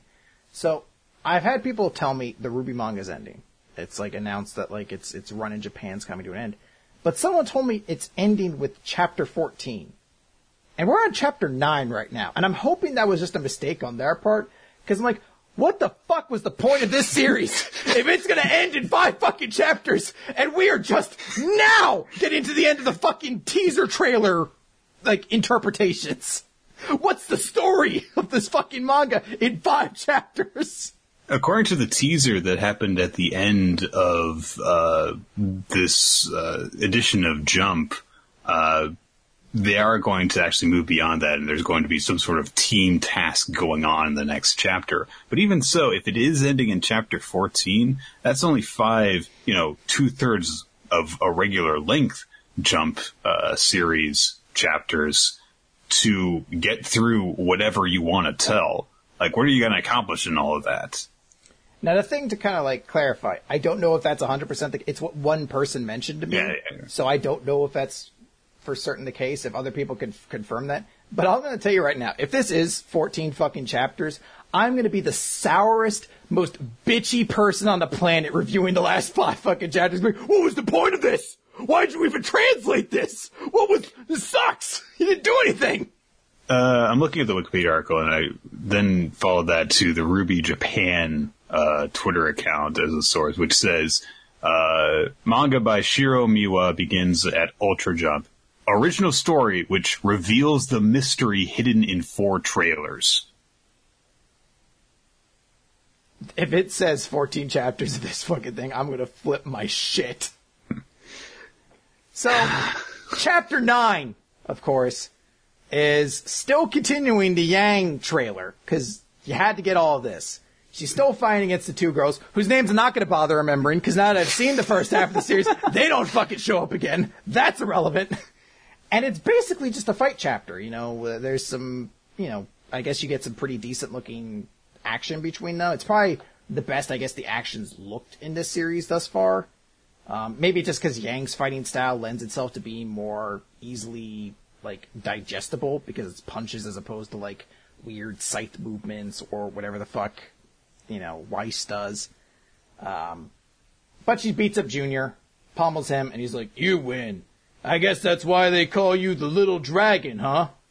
And she's like, "Yeah, fits me perfectly, right?" I'm like, "I guess, I guess because you turn on to fire at some point. I don't know." Uh, afterwards, Junior says, I can't help you. Which is like, why did you guys have to fight then? Like, she even notes, he's like, you strung me along. Why? He's like, I don't know. I felt like it. I, I'm a dickhead. I don't know. Any reason for everything I do? Uh, and then Ruby shows up, and her and Yang kind of hang out, and she's like, oh, well, how about we get a free drink from you? We'll take two strawberry sunrises and no ice and al- alcohol. It's like, we'll take the two most boring drinks we can find on the menu. we'll take the two lamest fucking things we can get, I guess. Is this symbolic? Ice is too risky for me. um, and I do kind of like though that they're like, oh, this is so generous. of you." He's like, they're not free. they're not free. I brought it up like, hey, you wrecked my fucking place. You can at least pay for a drink. They're like, oh, thanks. It's so sweet of you. No, they're not free. I don't, I don't know how else to clarify this. Uh, but that's actually the end of the chapter. Ruby says, what were you doing here? And Yang says, just waiting for somebody. And they drive away and we see the silhouette of the man in the black suit and the hat who I think showed up at the end of like the first or second chapter of this. And that's the chapter. That's, that's all of RWBY. if this goes longer than 14 chapters, hey, all those are done. Let's get into the series proper. If this is only 14 chapters long, why the fuck did we waste our time with all this? This was like a four chapter long little look into the trailer. Sorry, I, I don't want to. I, I want to note this for anybody who's, who's listening to this, who's a big RWBY fan, who might be getting angry because it sounds like we're getting really shitty and angry at this. Well, no, if you listen to that, No, no, no. You should listen to the bonus pod if you want that. well, no, no. I, I want to actually clarify. In that bonus pod, we we are a lot more like level-headed and calm and rationally kind of discussing things. I've had actually like quite a few like fans of RWBY mention that, and that's generally what the comments are on our Patreon. Like, well, it's, you it's hard. It's hard to go. I mean, we had a very long discussion, honestly, about RWBY uh, in that bonus episode. I mean, Yeah. it's like like an hour and a half long. Yeah, So had a lot of time to talk about the you know, a lot of different details in that, but also had more th- things to discuss than well that scene that was like four minutes long in the trailer was stretched out to four chapters. Yeah. Well, like the big thing though is it's like, hey, after seeing the, the, the first half of the volume, I hate the manga more because I'm like, this is a shitty adaptation that covers a lot of unnecessary. Why are you doing this? I mean, I don't know. Is I do have to think like what the actual point of it is, other than just to just sell a few manga volumes to fans of the series. I actually, I think it might only, if it's, if it is only going to be 14 chapters, and it's chapters of this length, that might only be enough to fill one volume for that matter. Yeah, I mean, I don't know, but I mean, maybe that's the, thing. Like, hey, we made a manga version of RWBY. It, it could be all fit in one chapter or one volume or yeah, volume or whatever. It just seems really unnecessary to me, especially now having watched like essentially everything that covers this stuff. Where you're just like, I don't quite understand what the point of this was if this only covered ba- a badly adapted portion of the RWBY canon or universe that can all be watched and like digested in ten minutes between the the different tra- like t- uh, teaser trailers. All right, One Piece. Let's move on. All right. One Piece. So, um, last time Sanji found out that putting the one line in his wife was actually like the most I am a villain character in this arc. Um, and he was sad. And we uh, pick up on that point in chapter 851, Dog End, which is such an odd title. um, Pudding continues with her vow that all the members of the Vinsmoke family are going to be killed at the wedding tomorrow. The wedding will be dyed red with blood. And, hmm, where have I heard that before? Hmm, hmm, I don't know. Something about a game with like chairs or something. I don't know. Yeah. So, she also makes the odd comment of, if the wedding cake gets splattered with blood, Mama's gonna be so furious she'll destroy the entire building. Which is actually kind of funny because it's like, oh, that's your greatest concern. the wedding cake's gonna get covered in blood, not, oh, a whole lot of people are gonna die. I guess, this, this series is, Pudding goes a little bit nuts in this chapter, honestly. She makes a lot of really weird faces when she's like, especially when she's talking about, I wonder what kind of face Sanji's going to make whenever this happens to him. It's, yeah, it's rather uh, exaggerated, to say the Yeah. least. She makes like the uh, the freaked out Usopp face from the uh, Dressrosa arc. Um, she gives an explanation of uh, the pistols. The pistol that she's got in her hand is called a, a Walker, which fires candy jack. It's powerful enough to pierce even a shield-bearing soldier, which works well enough against the Vinsmoke's metal bodies, and that is apparently how uh, Reiju was injured before. So that's what she plans to use for them to kill the Vinsmokes. Uh, and uh, then she goes on about, uh, like, oh, yeah, I wonder what Sanji's reaction is going to be whenever he finds out that I've been lying to him this whole time. Um, and she's laughing in Reiju's face. And uh, then she says, oh, and you know what? He, how he proposed to me? It was perfect. Once that facial pack came off, he looked so embarrassing. A few tears, and he was like putty in my hands. Men are so stupid. And then he pulled me close and managed to squeak out the words, "You are my salvation. Let's get married." God, You're like, she's such a bitch. the faces she fucking makes when she's mocking him are so cartoonishly sadistic. I love the way it shows Sanji reacting to this though, because he's he's always been known as kind of like a calm and collected member of the Straw. It's probably the most collected member of all of them, or one of them at least. Where it's like when shit gets real, he's usually not the one to have an exaggerated expression. He's the cool, suave one. So he's listening to this, and you can't see his eyes for most of it. You can't see most of his face really. It's usually kind of covered, but you see him like trying to light a cigarette, uh, cigarette, and he just can't get anything to light because of the fact it's raining. And then you finally see a shot from below, and you can see like he is starting to like cry up a little bit.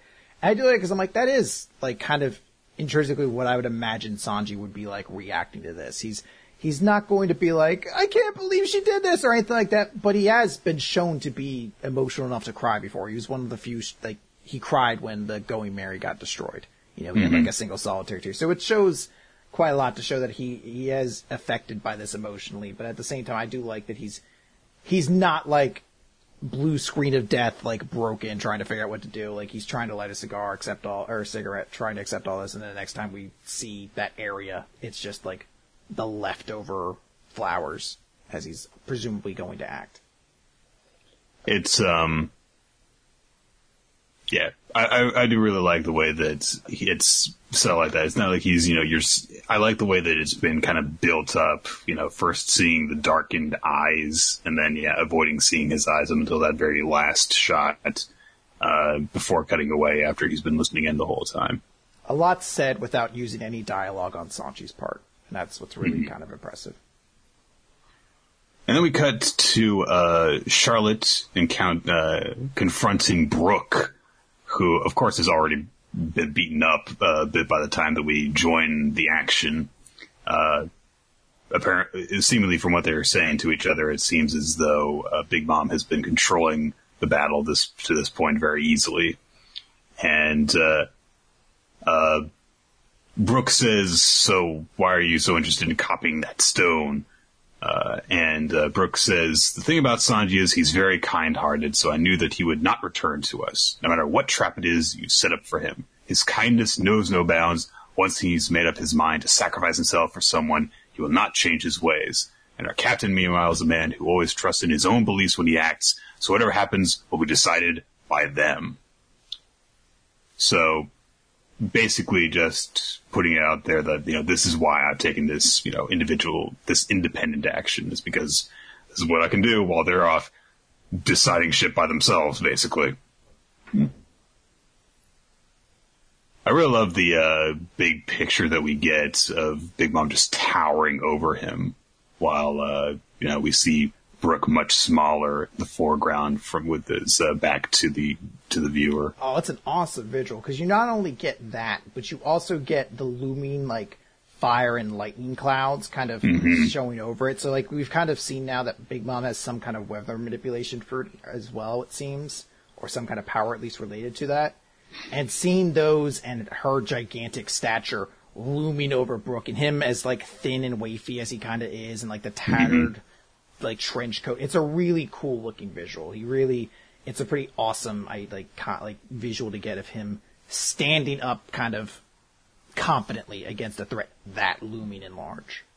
It's actually kind of awkward in its own way too, though, because uh, you know the flame cloud that she's got in her hand, it's making a big leering face. Big Mom is making a big leering face, and then you pan over, and then there's the thundercloud with like, Gargacho. And then there's, of course, the face on her hat, which, you know, does its own facial expression. It, it just kind of looks confused by everything that's going on. It's like, um, yeah, okay. Hmm. Uh, so Big Mom kind of mocks Brook because, like, oh, okay, so then you've got nothing better going on than to copy a stone, which is a fair point to make. There are much more important things going on in the in the immediate moment. You know, Sanji getting betrayed, Luffy and Nami are captured, and Chopper and Carrot are caught within the mirror world, and Brook is off to doing this whole thing while Pedro is almost literally killing himself, uh, trying to fend off uh, Baron Tamago. Uh, but Brook says, well, no. Uh, see, I'm doing this in case we face the worst case scenario with Sanji deciding not to return with us. That way, he won't kick himself for bringing us here because we will have gained something tremendous for our trouble. We will have taken your road poneglyph. And Big Mom's like, that's not the worst case scenario. I mean, come on, whatever, you, all your friends might die. And Brooks says, young lady, which I love because he's, yeah, hundred, he's over a hundred years old. Shit ton older than her. He could say that to pretty much anyone. What kind of idiot draws up plans with the expectation of dying? And uh, we cut to inside the mirror world after that point. Um, Carrot and Chopper have uh, woken up uh, Brule by tickling her, and are using that to also torture her for information. Okay. Hey, you know what? I appreciate it. Could have been like made really creepy and sexual, and it didn't because One Piece has, One Piece has a slightly higher standard than other series that we. Mm-hmm. Uh, so they're asking her, like, okay, which mirror goes to the cast? And she's like, I don't freaking know. She's like, ask the goddamn mirrors. You're like, They're like, wait, right. what? yeah, uh, and uh, here's the. That's a, this is a nice detail I think thrown in by the adaptation because they make the question rhyme. oh gosh, mirror, mirror. So they actually all provide details like I'm a mirror inside of Lady Gillette's closet. I'm a hand mirror in the second floor guest room. I'm a fourth floor women's bathroom mirror. Of course, there's one of those. Freaking of course. Um, and uh, Chopper says like, "Oh, okay, which of you or reflect, you know, uh, Luffy or Nami or Brook or Page or Sanji?" And they're like, "Who the fuck are you talking about?" Uh, because of course, you know, they don't know these people if they haven't met them. Although, like the one in the mirror says, "Oh, I just saw Sanji pass by me," but they're like, "Oh, what do they look like?" And Carrot says, "Don't worry, I'm great at drawing faces, Chobro." Okay. Also, Oh. I think she's hold. I think she's holding a quill in that last panel. um, possibly. It's tough to. Yeah, I'd assume so. What else would she be holding? What is the best way that this informed um, detail about her could go? Would it be that she like draws these amazing portraits, that she draws stick figures, and the mirrors still recognize them? Um, It'd be great if they. It's incredibly detailed, but for some reason they all have like fucking bunny ears and shit, or like just animal features. Like it seems everybody's a mink of some kind. Well, that'd be kind of like what Rukia did. Yeah. Everything that she drew looked like a cartoonish rabbit. Yeah, I'm just thinking of the idea like everybody like that's really interesting. I don't have whiskers though. I don't know why you added those. Also, my teeth aren't nearly that pr- pr- protruding. I don't have tiger stripes so much. Uh, we cut again to uh, Pudding and Reiju, as Pudding explains how her devil fruit works. She has the memo memo fruit, and she reaches into Reiju's head. It's actually really gruesome at first because it's like her head becomes liquid as she reaches inside of her skull and pulls out this film strip. And she says, every person has a film of memories inside their head. Doesn't everyone have frightening experiences, painful memories, parts of their past they'd like to forget? I'll just take this memory from a soldier who got hit by a stray bullet and edit, and there, all done. So now your memories have been cut, so we can have a fun wedding tomorrow. So there's our explanation for why she was being so blatantly evil, because she knew the Reiju wouldn't, uh, Remember, wouldn't remember it. So there you go. It's a cool memory. It's a cool ability for her to have, I think, especially with her kind of infiltration uh, type of thing with her acting ability. it does also kind of explain a couple other things that she noted, like why um, Lola, I think, maybe had that good of an opinion of her. It could have been that she Yeah. erased the bad memories of her and things like that. So, it- it's Hey, maybe she's used that ability on herself. yeah, like she's not evil after all. No, I'm not saying that, but you know, it would be oh, she took it. Oh, she took away any bad memories she may have had with her siblings or something like that. That would be Or maybe she got jealous of Lola and yeah, edited uh uh Charlotte's memories of her so that she had bad memories of her and resented her for leaving. It's interesting because it's hard for me to look at this without being like, I feel like this. I'm reading JoJo's Bizarre Adventure right now because there are so many stands that this feels like right now. So many that uh, yeah have memory alteration of some sort. I think there's at least three different stands I could think of right now. I'm like, this seems really similar to this one, and this one, and this one. There's a bunch of people in the chat who are doing it too. Yeah. oh gosh. Uh, of course, San- they don't know that Sanji knows about it, so he is uh, safe from this and he remembers it. And uh, we see, though, that uh, he has abandoned the flowers by the end of the conversation after having heard all the important information and uh, has gone off on his own way. We then cut to the library, the prison library, where Luffy is still struggling. He's making good progress on tearing his arms off in order to free himself. Spinning around over and over. Yeah. Uh, and Nami's still freaking out over the minor detail of, you're getting blood on me. Ew, gross. God. Uh, the prison guard is like, this guy's kind of crazy. Um, so all of a sudden the guard though says uh, to Nami, Mama ordered me to make sure you cough up where Lola's at now, so spill the beans.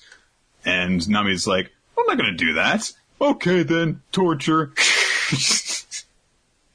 and his method of torture is rather blunt. It's like no, no sexy torture, no, no bringing in llamas to lick their feet. He's like, I'm gonna shoot you with the crossbow till you talk. He's like, that'll kill me. He's like, you better talk then, I guess. I guess you better fucking tell me then. Like, Good point.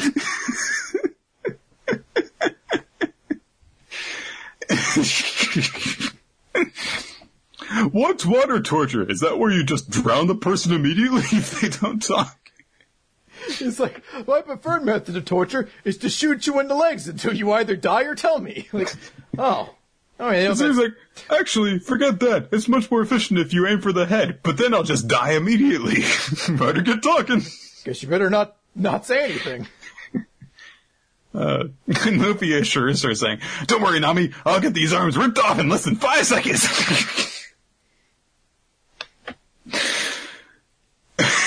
Nami's like, I don't want either of those things to happen. And Luffy and the guard say simultaneously, stop being selfish. this is so fucking weird. All of a sudden, another voice appears, uh, saying, Oh, hello, is anybody here? And the guard turns and says, You're not supposed to be allowed inside the castle. And, uh, the voice says, Don't be difficult. There's battles and chaos all over. So sorry to do this, opera. Nick, should he get a voice? Go ahead. Um, Think of one. Oh, don't be difficult. There's battles and chaos. Sorry to do this, opera. Mm, Five thousand brick. Yes. so monotone all the way through. the most part. Ah, Luffy, Nami, I heard they had you prison, but I'm glad you're alright. God. it's Jinbei. um, who has come to save the day. Um, and everyone of, and Luffy and Nami, of course, are freaking out. They're so happy to see him. And it looks like Jinbei is going to finally start turning the fortunes of the Straw Hats around. This is actually I- really cool. I'm I'm glad to see Jinbei again. It's- I was, uh, I really freaked out the first time that I uh, read this chapter because I was like, ah, Jinbei's back! Ah. It is. Um, it's it's really cool because we haven't seen him in a while, and it's like one of those things that's been in the back of my mind. Like Jinbei's still out there, we just don't know really doing what. But this was a really cool way to kind of bring him back into it. Yes. I agree, like fully. Um, and I'm glad that, uh, yeah, he didn't just like stay out of all the proceedings just because, uh, he was intimidated by Mama. Um, yeah. And, uh, potentially this might allow him to cut things off with her and, uh, actually join the Straw Hats. There's the potential that maybe he sacrificed light uh, years instead, since we know that's an option. Mhm. So maybe that's what happened instead. But ultimately, it's just kind of nice because it's like, oh, okay, cool. We can finally see a character who, like, it, it feels like now is a good point for the Straw Hats to start getting their turnabout, for things to start going in the Straw Hats direction, because things have been looking pretty dire for a bit. You know, Luffy and Nami have been held captive for a while. Sanji had like, found out that Pudding betrayed him, and Reiju's kind of being held prisoner, and you know, uh, Brooks kind of caught up with Big Mom and seems to be kind of cornered. And then you have uh, Baron Tamago fighting Pedro, who's already admitted, like, I'm to die soon. So it's kind of nice. And uh, uh, Chopper and uh, Carrot, for the longest time, looked like they were held captive. So it's kind of nice to be like, okay, things are starting to turn about here, and this is a good way to do it. Um, yeah, it's possible. Uh, I mean, maybe he got away from the roulette thing. Maybe he managed to strike a deal with her because we saw that uh, Big Mom was willing to uh, accept barter attempts. You know, like, oh, you know, well, Pekoms, you know, is freaking out so much. Fine, I'll reduce it by ten years. And Pedro offered her his eye in order to make amends for taking Tamago, so it took away another 10 years from the sentence. So, uh, maybe he managed to strike a deal with her somehow. Yeah, it's very. It's going to be really interesting to see what happens. But I think it's it's really kind of nice and welcoming to see Jim Jinbei back. Also, Brooke did uh, uh, say that he doubted the news that he had actually just cowed away from uh, what uh, from Big Mom's offer. So there is something that that happened in that conversation that I'm sure he'll probably provide the details for at some point. All right, so that's One Piece. Yeah, let's uh let's wrap this up.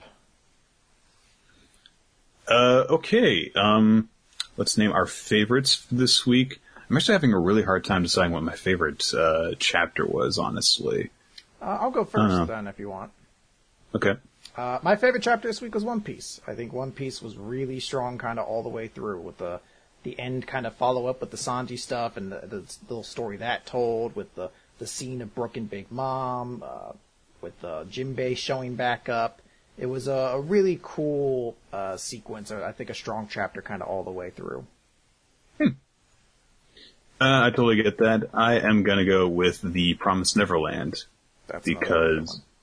I mean, for very different reasons. for, for well, not for very different reasons, because it was, but it was you know just all the one scene that everything took place in, and uh, you know seeing the way that the three characters played off of each other, uh, particularly the way that Krone got to shine in it uh, when she managed to glean that information from Emma and Norman, and really just kind of told them that she knew what they had revealed to her just to freak them out in order to play off of, uh, in order to intimidate them and show them, oh yeah, this isn't going to be as easy as you think. Potentially make them more paranoid about the information that they could uh, be unknowingly providing for her. Um, my MVP is actually going to be kind of weird. I, I'm going with Opera from One Piece, the prison guard. Okay. Just because, like, okay. Krone probably deserves it more. Jinbei probably deserves it more. Pudding probably deserves it more. Uh, hell, Mors probably deserves it more, honestly. Um, but this was like the most unexpected amount of entertainment that I got from a character this week, and so I'm gonna recognize that for just purely for, well, you better go talking then. Hey, you know what? That's very fair. I can completely understand that. Uh, I'm giving it to Sanji this week. Uh, I know Brooke was also a really big uh, kind of contender for that, but I really just like the story that was told here with Sanji again, completely without using dialogue. It was just a really powerful kind of moment, and I think it's. I'm really excited to see his turnabout, how he responds to all this. So, uh, really like that. So one with a character that didn't do it, do or say anything. and our audience chose overwhelmingly One Piece, uh, I should say. Uh, Promise Neverland was like the one that got at all close to it, but still One Piece had literally half the vote this week. So, so, uh, yeah. Um, also Brooke, should give a mention to Brooke. He was told badass had, uh, one of, I think an early contender for like speech of the, of the year. I think we should make a note of that one. Do we want speech? I, I'm actually uh, I'm working on the new uh, superlative awards already, and I've actually Right. taken a couple of suggestions from people. And one of the new categories I have uh, separated from best speech is best one liner. So I put in there the young lady. What kind of Young lady. the expectation of dying. Good stuff. If, if people want best speech in there, go go right ahead. But uh, I'd put that in for best one liner. Um, I should note uh, you can still send in any of those suggestions if you want new categories. Just let us know. Um, more than welcome to hear ideas. All right. So that is going to do it here for weekly manga recap. Thank you everyone for joining us here for our show. We do the recording live on Hitbox and Twitch.tv, both slash Rolo T.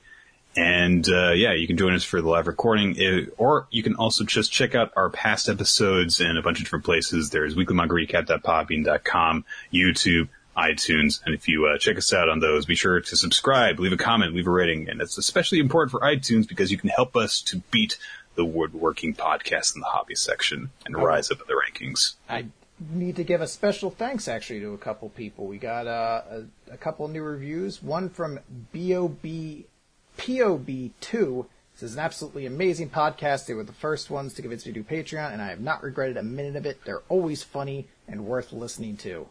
So thank you very much, POB2. And also to Baku and Ryu, who says, I'll say this is a fun podcast to listen to and die in a fire for what you said about Senri from Plus Anima. I don't even remember that at all. Fair enough. I, you know, there's a lot of things I should probably die in a fire Plus for, and that, that probably That was years ago. It's a while ago. This person's held a grudge. but thank you know. very much for the uh, the review. It is greatly Yeah. appreciated. Be sure to follow us on Twitter so that you can stay updated on the show. You can follow your hosts at Rolo T and at Y Roller of Time, and the official Weekly Manga Recap Twitter account is WMR Podcast. And you should definitely check that out if you want to make suggestions for manga for us to add to our regular lineup. Uh, Chris made a post recently. You can just reply to that, or you can, of course, send suggestions to us via email. Yes. Speaking of email, weeklymanga recap at yahoo.com. Not only can you use that to add stuff to our weekly uh, review, but you can also suggest manga for us to cover for individual episodes, as well as ask us questions for our Q&A editions, and to provide helpful criticism to help us improve the show overall. Special thanks go out to all of our Patreon supporters. Your support allows us to create all sorts of bonus content for you guys to enjoy. Like we said at the top of the show, we passed the $900 mark recently. Uh, our next goal is uh, going to be to uh, increase, not increase, but to uh, make more Trollo T trivia episodes. That is our current $950 milestone. So if you liked the Bleach uh, Q&A, not Q&A, the Bleach trivia episode and would like to see us do more goofy, weird stuff like that with a incredibly unfair host who is actually very fair, please don't penalize me on the next episode. I, I have plans in motion for a hat. I'll have everyone know. hat? To give you the notion, as the quiz master, I have a hat. the Quiz Master! Quiz master! I can't imagine Paul. I can't imagine Paul saying that line without like a top hat randomly appearing on his head every time.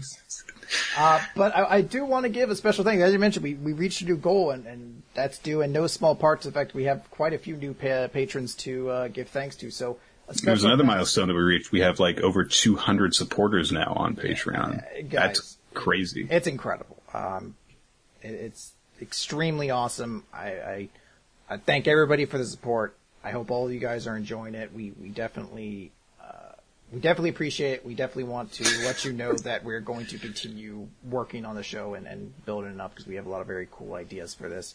Um, but uh, I just want to take a moment to thank uh, Ryan Elk, Danny Von Overbeek, Pashal Dooley, Reborn, Ski Mono, and John. Thank you all of you for supporting. It is greatly appreciated. Fist bump. Thank you guys. Party move. Special thanks also go out to the guys who help us make the podcast what it is. Steve Mann, our target artist, as well as Infamous Planet, the creator of The Frame Around Us, and sometimes creator of visual editions of the podcast. Thanks, guys. Show wouldn't be the same without you. You can go ahead and insult uh, Infamous if you want to now. What a dickhead. Yeah, there you go. I mean, guys, we're we're going to be making some changes to the podcast in 2017. That is not going to be one of them. 7,000% less Brits on the show. it seems like a very strong number, but I, I believe that we can reach it. It's my goal. Some say not ambitious enough. I think that's what I say. All right, that is going to do it, everyone. Thank you for joining us for Weekly Manga Recap. We will see you next week when uh, we should be covering Ballroom at Yokoso, uh, which is something that I'm definitely looking forward to talking about. Uh, yeah, what we I don't know. What should we go out on this time?